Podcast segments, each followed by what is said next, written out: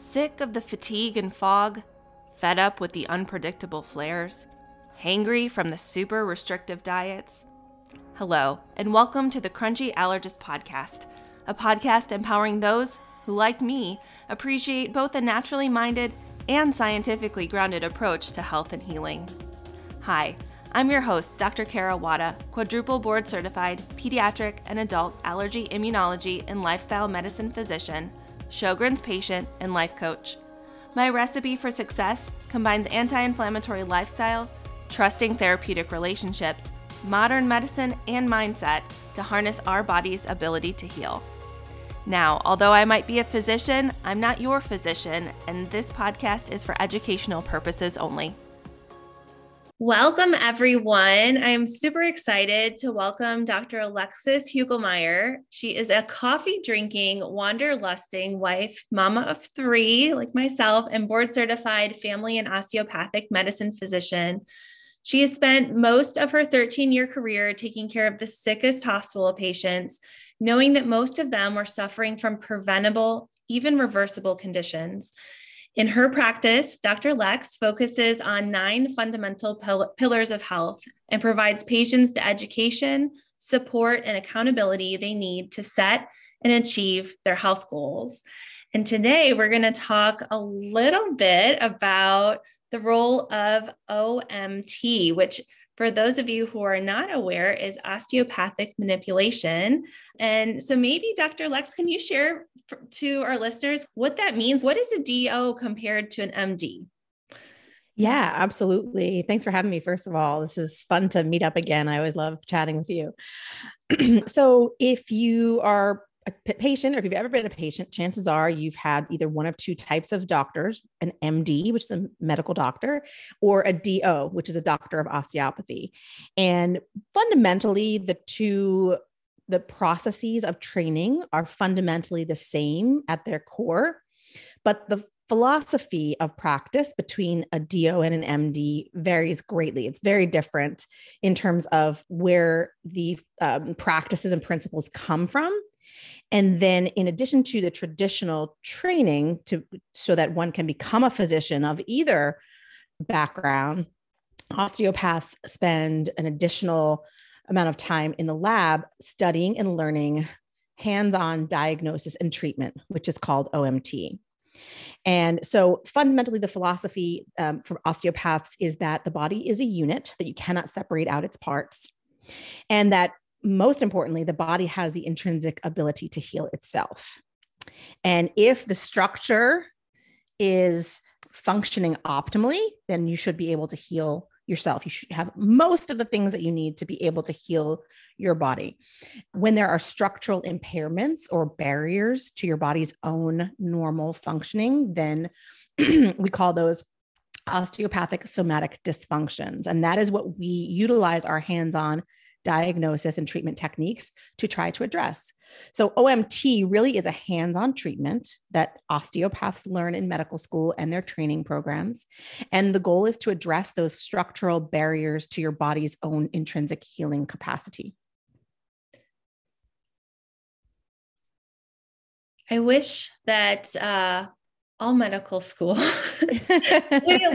would at a minimum come from this idea that we are that we are so much more than the sum of our parts I, I was actually reflecting just before we got on about this recurring thing i hear all the time from autoimmune patients which is playing this game of hot potato being mm-hmm. bounced mm-hmm. around from specialist to specialist trying to figure out who's in charge of what and who's really leading the ship and what I always come back to is it really can be so powerful to have a great primary care physician.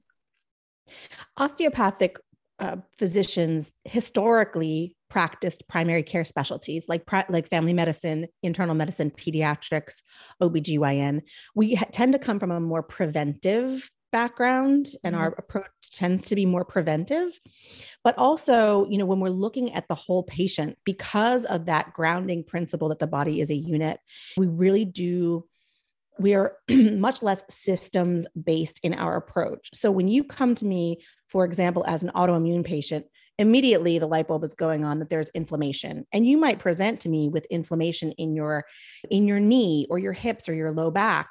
But as a as an osteopath practicing true osteopathic principles and practices, the, the thought process is coming at you from a whole person perspective and looking not only at your low back or wherever the pain or inflammation is originating, but looking at the whole body, really truly from head to toe. And also not just looking at your structure, but digging deep into your background and your lifestyle. What are you putting in your body? What kind of energy are you expending? How are you sleeping? How are you managing your stress?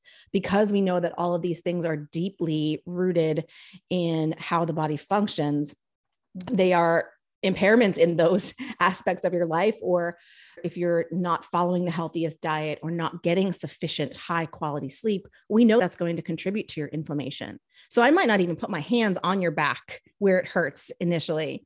We might start with a really good history and take a look at your lifestyle. And then as we start to diagnose and treat your body your back will probably come up at some point in time but there's a good chance that your osteopath will be looking at all of your structures including your joints, your um, autonomic nervous system, or your fight or flight response, or your rest and digest response, your lymphatics, your fluid, and the, the, the, mechanisms that your body uses to, to um, clear toxins from your body and clear inflammatory um, cells. And also the fascia, which is basically the connective tissue that kind of holds it all together. So, those are the things we're looking at when we treat a patient from an osteopathic perspective.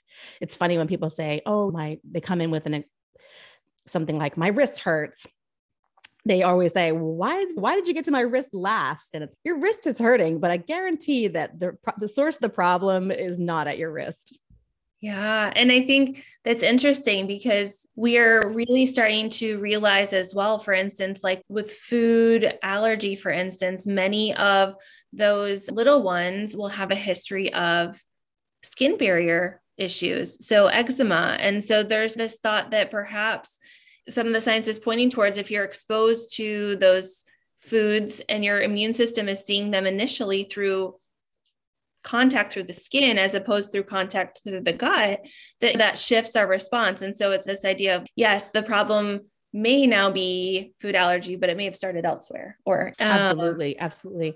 And you bring up a good point about how sometimes organ systems, we talk a lot about, especially in autoimmunity, we talk a lot about the musculoskeletal, the pain, the inflammation that comes along with a lot of autoimmune, you know, disorders.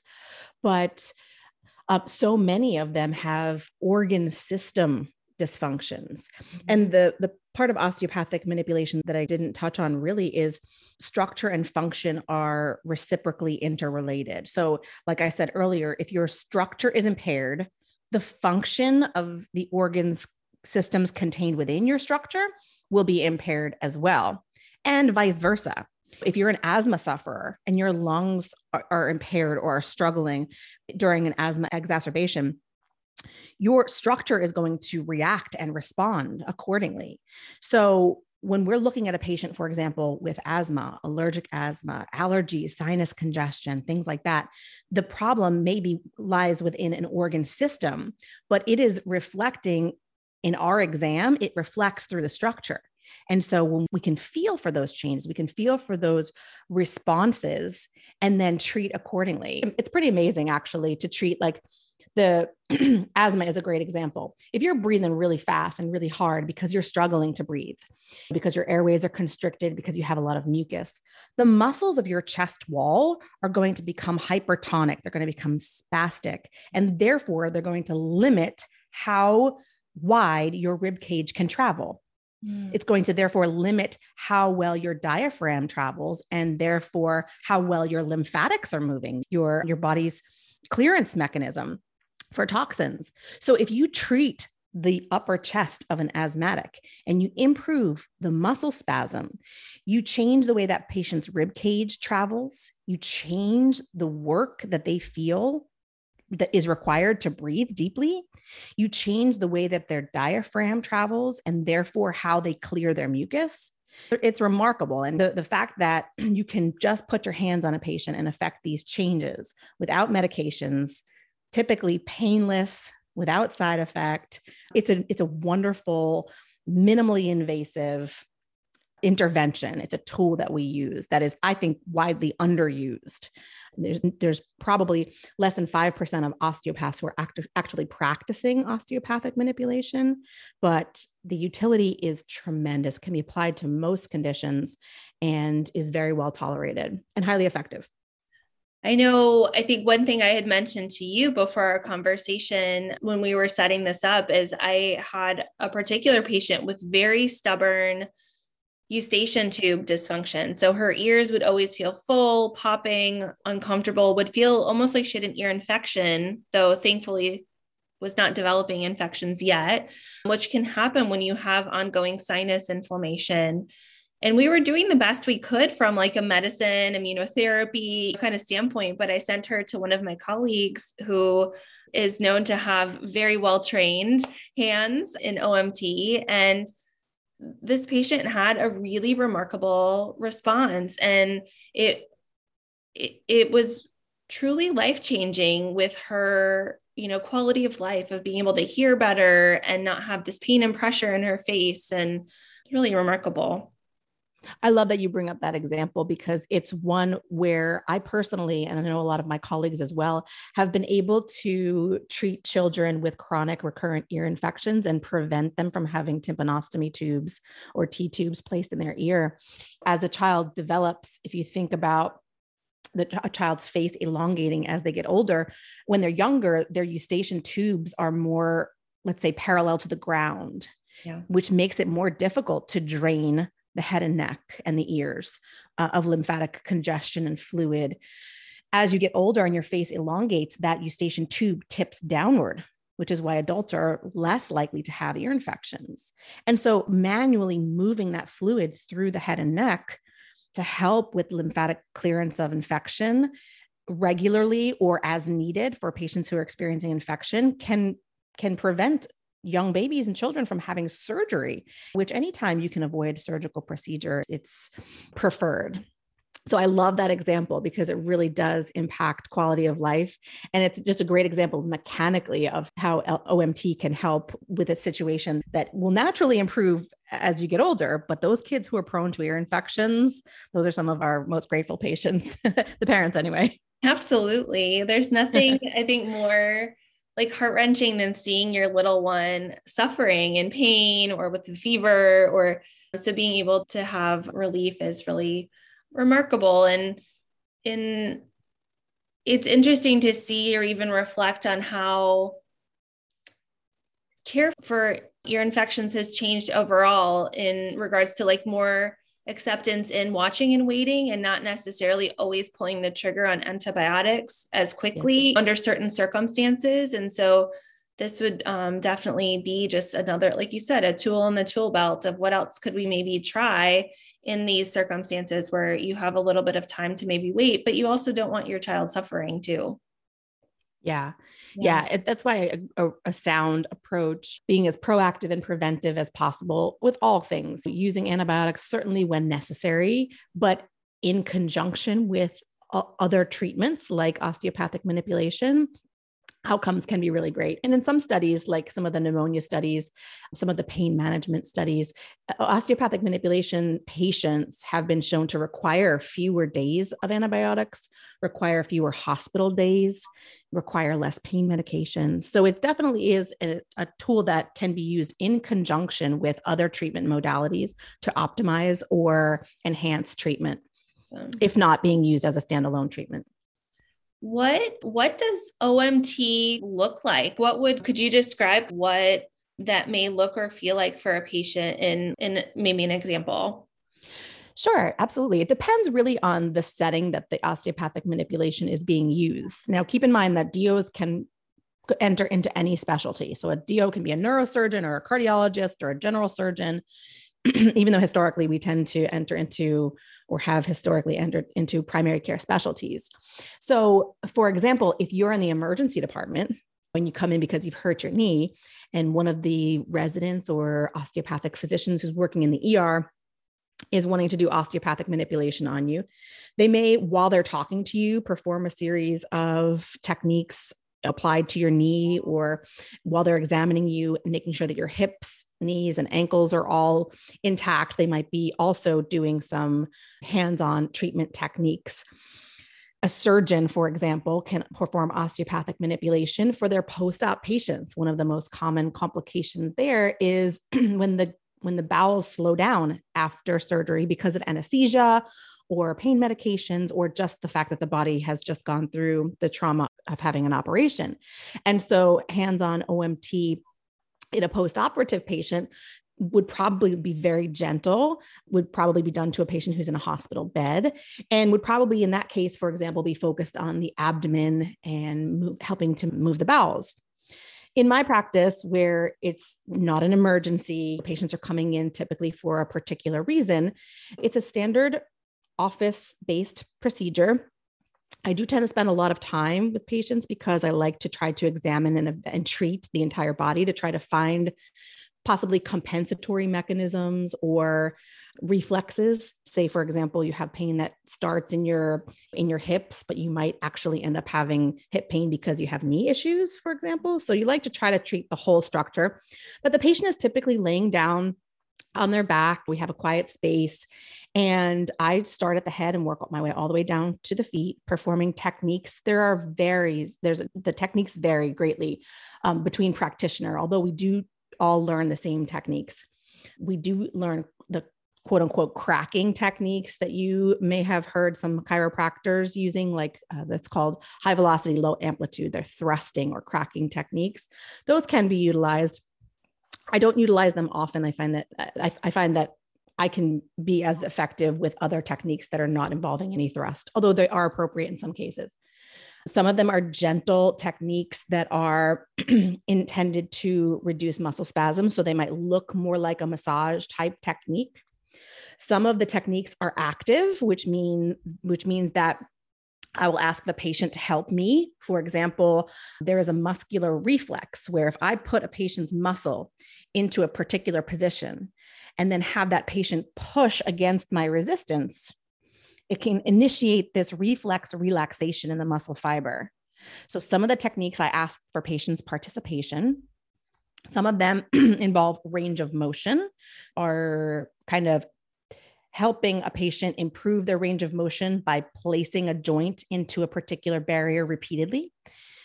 And some of them are very still techniques where, for example, I will put a patient into a particular position and then just hold it there for 90 seconds or so to try to wait for that particular segment or area of inflammation or spasm to release. So there's a number of different treatments. Typically it's not painful, although if I think that something is is going to hurt, I'll warn the patient this might feel uncomfortable for a minute. But typically the treatments are very gentle, very well tolerated. Sometimes we use heat in order to get the muscles to relax before the treatments. I love to combine massage with my treatment. So I'll have patients get a massage right beforehand, make sure that the muscles are nice and loose and pliable. And then then I can feel the structures a little bit deeper. I can get a little bit more um, in depth with my exam and my treatment. It's yeah, it's pretty pretty um, straightforward. You probably could you, there, you can definitely use utilize the OMT applications in any medical setting. But typically, if you're seeing a doctor for osteopathic manipulation, you're going to be in an office on a regular exam table or a table that goes up and down. So awesome. Are there, is there an easy way for listeners to like to find someone who does OMT? If they think that this would be helpful in their, it sounds like it'd be helpful for pretty much everyone, but but if they're interested, find someone who is practicing these techniques. Yeah, it's funny that you say that because people will always say, Do you use OMT to treat fill in the blank? And my answer is always yes. My answer is always either yes, I can treat that, or yes, I'm happy to try because chances are there is a structural basis to, to, to most complaints. There is a great website. It's from the American Osteopathic Association. It's called findadio.org. And what you'll do is you'll enter in your zip code and your the radius that you'd like to travel or that you're willing to travel and then there's a drop down for all the different types of specialties and the two that you would want to search for in that drop down are osteopathic manipulation omm or omt And the other one is called neuromuscular medicine. And that is that indicates that the physician that has been fellowship trained with an additional year beyond their residency program to to diagnose and treat utilizing osteopathic manipulation. So you could search for either of those and it'll give you all the, the names of the doctors who are registered with the AOA who practice osteopathic manipulation within your region. awesome. Yeah. Where, in what ways have you found OMT to be most helpful with your patients who have autoimmune type conditions? Excuse me. Most, mostly it's been joint pain symptoms. And when we talk about joint pain, like most you know autoimmune most doctors who approach autoimmune issues will talk a lot about diet and lifestyle but hands-on osteopathic manipulation really helps with inflammation stiffness um, spasm. Anytime your body is compromised there is going to be your body is going to react in an attempt to protect that area. And that protective mechanism can then become a secondary source of pain and so sometimes you're not even necessarily treating the problem, but you're treating the body's reaction to that problem. So maybe you're reducing spasm around a painful joint. And just by treating the body's response to that painful joint, you're helping to improve range of motion, mobility, decrease pain. I would have to say that the most significant impact that OMT has had in my practice on autoimmune patients would be with respect to their joint symptoms, especially the fine, small joints, the hands, the toes, physical therapy, all the the non-interventional kinds of approaches, massage, heat, acupuncture. These are great techniques as, and should be incorporated as part of the treatment plan for an autoimmune patient who suffers with pain.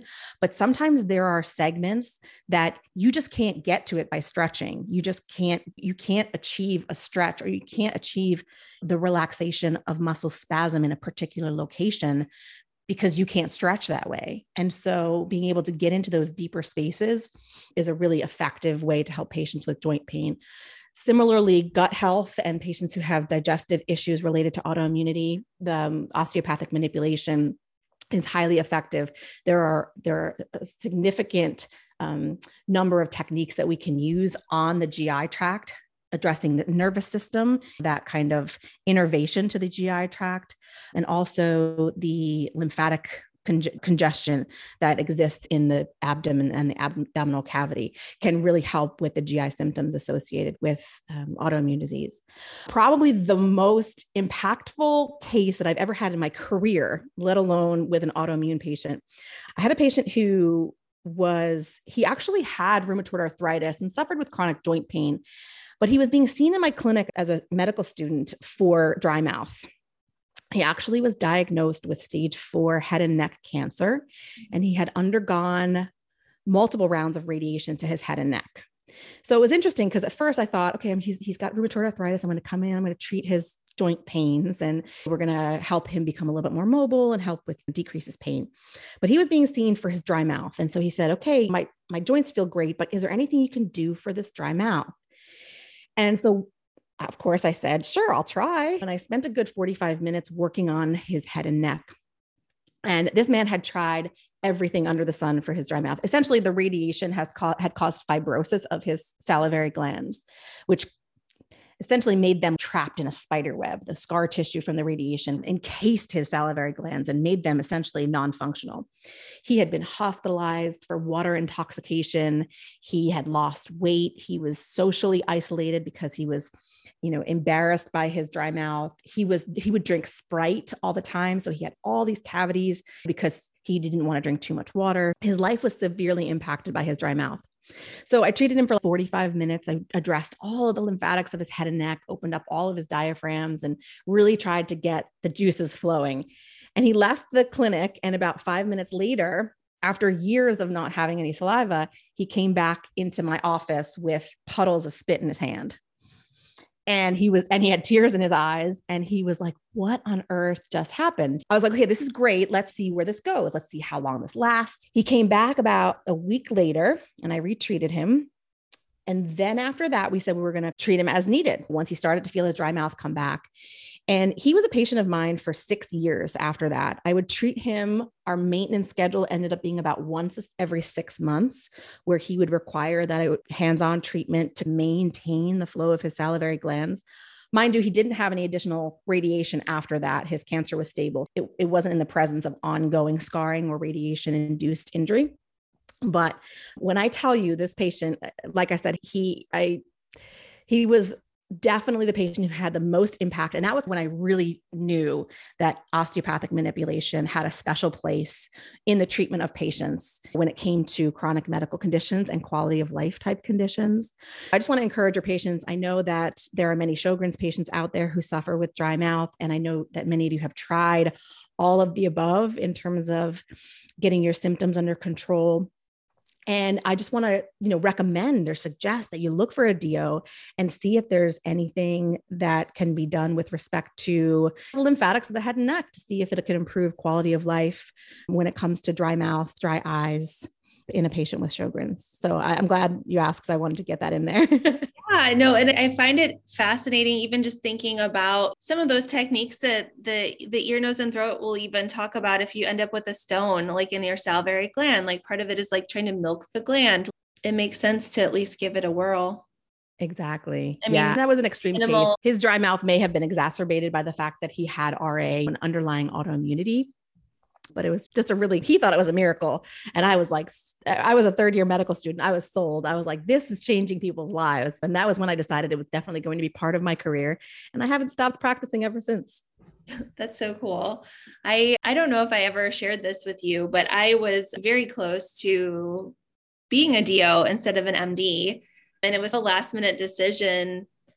And I think of it a little like that's I try not to live with regret, but with a little bit of sadness because it really came down to the DO school that I was accepted to was more expensive than the state school that I was accepted to. And so yeah. ended up deciding that less debt debt sounded better. But I have a few colleagues who have maybe we can give you an honorary DO just from the philosophy standpoint. But I'm like, yeah, but I don't have obviously any background at all in OMT. But there are courses out there that MDs and non DOs can take to learn some simple strategies. And you can learn strategies that can be applied to your particular patient set, you know? So there's definitely CME classes out there that you could take.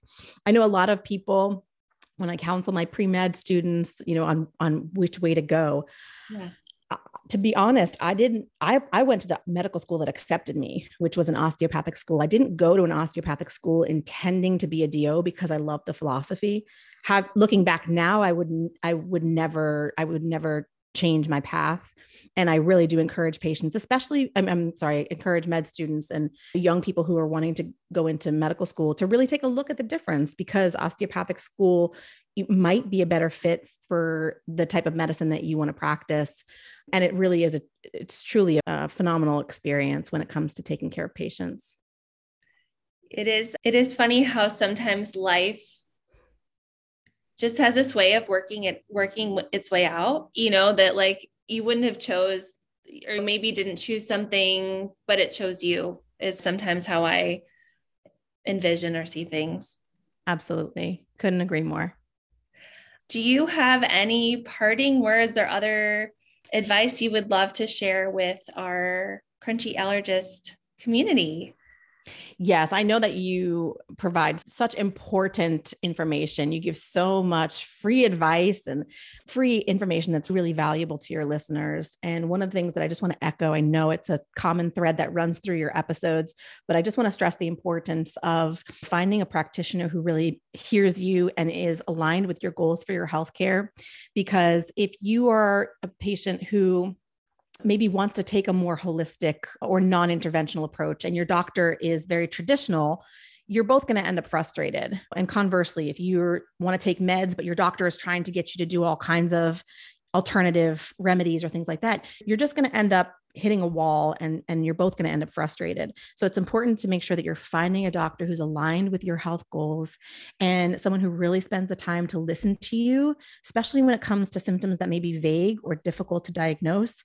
You want to make sure that you have trust in your relationship with your physician, that you feel like you're heard.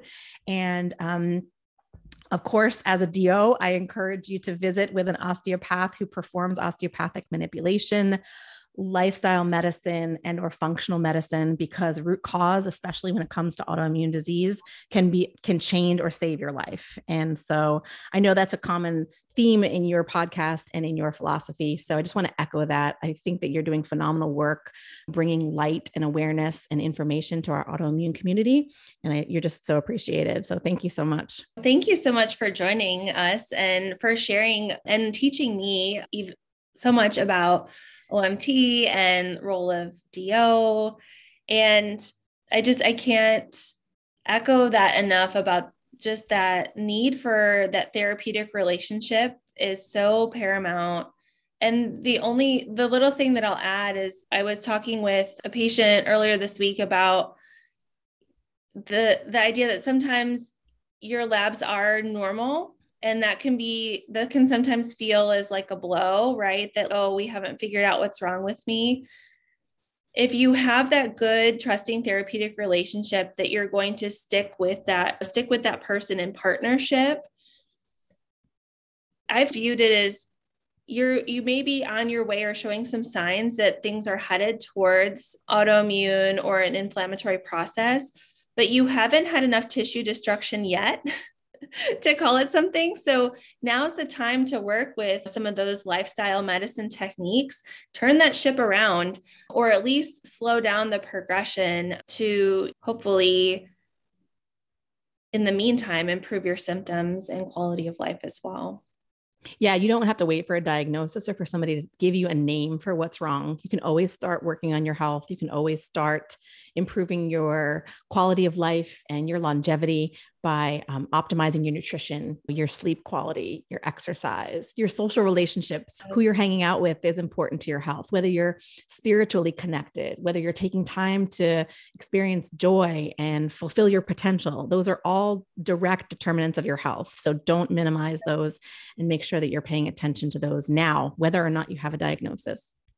So we didn't I didn't ask you this beforehand, but do you have a favorite book or resource that you sh- tend to share with that or that you've learned from kind of one of the best resources to be honest that I love to give to patients there's two actually and they're not related to osteopathic medicine. No, one is one is called prescriptive stretching and it's oh. a great diet like um, a, a diagram based book that kind of is like an encyclopedia of stretching for particular injuries or conditions it gives a great overall i can't stress the importance of flexibility in overall health and long term functional capacity yeah and the other one is a book that's written by our colleague. Her name is Dr. Leslie Koenig. She's a, an emergency department physician and combat veteran.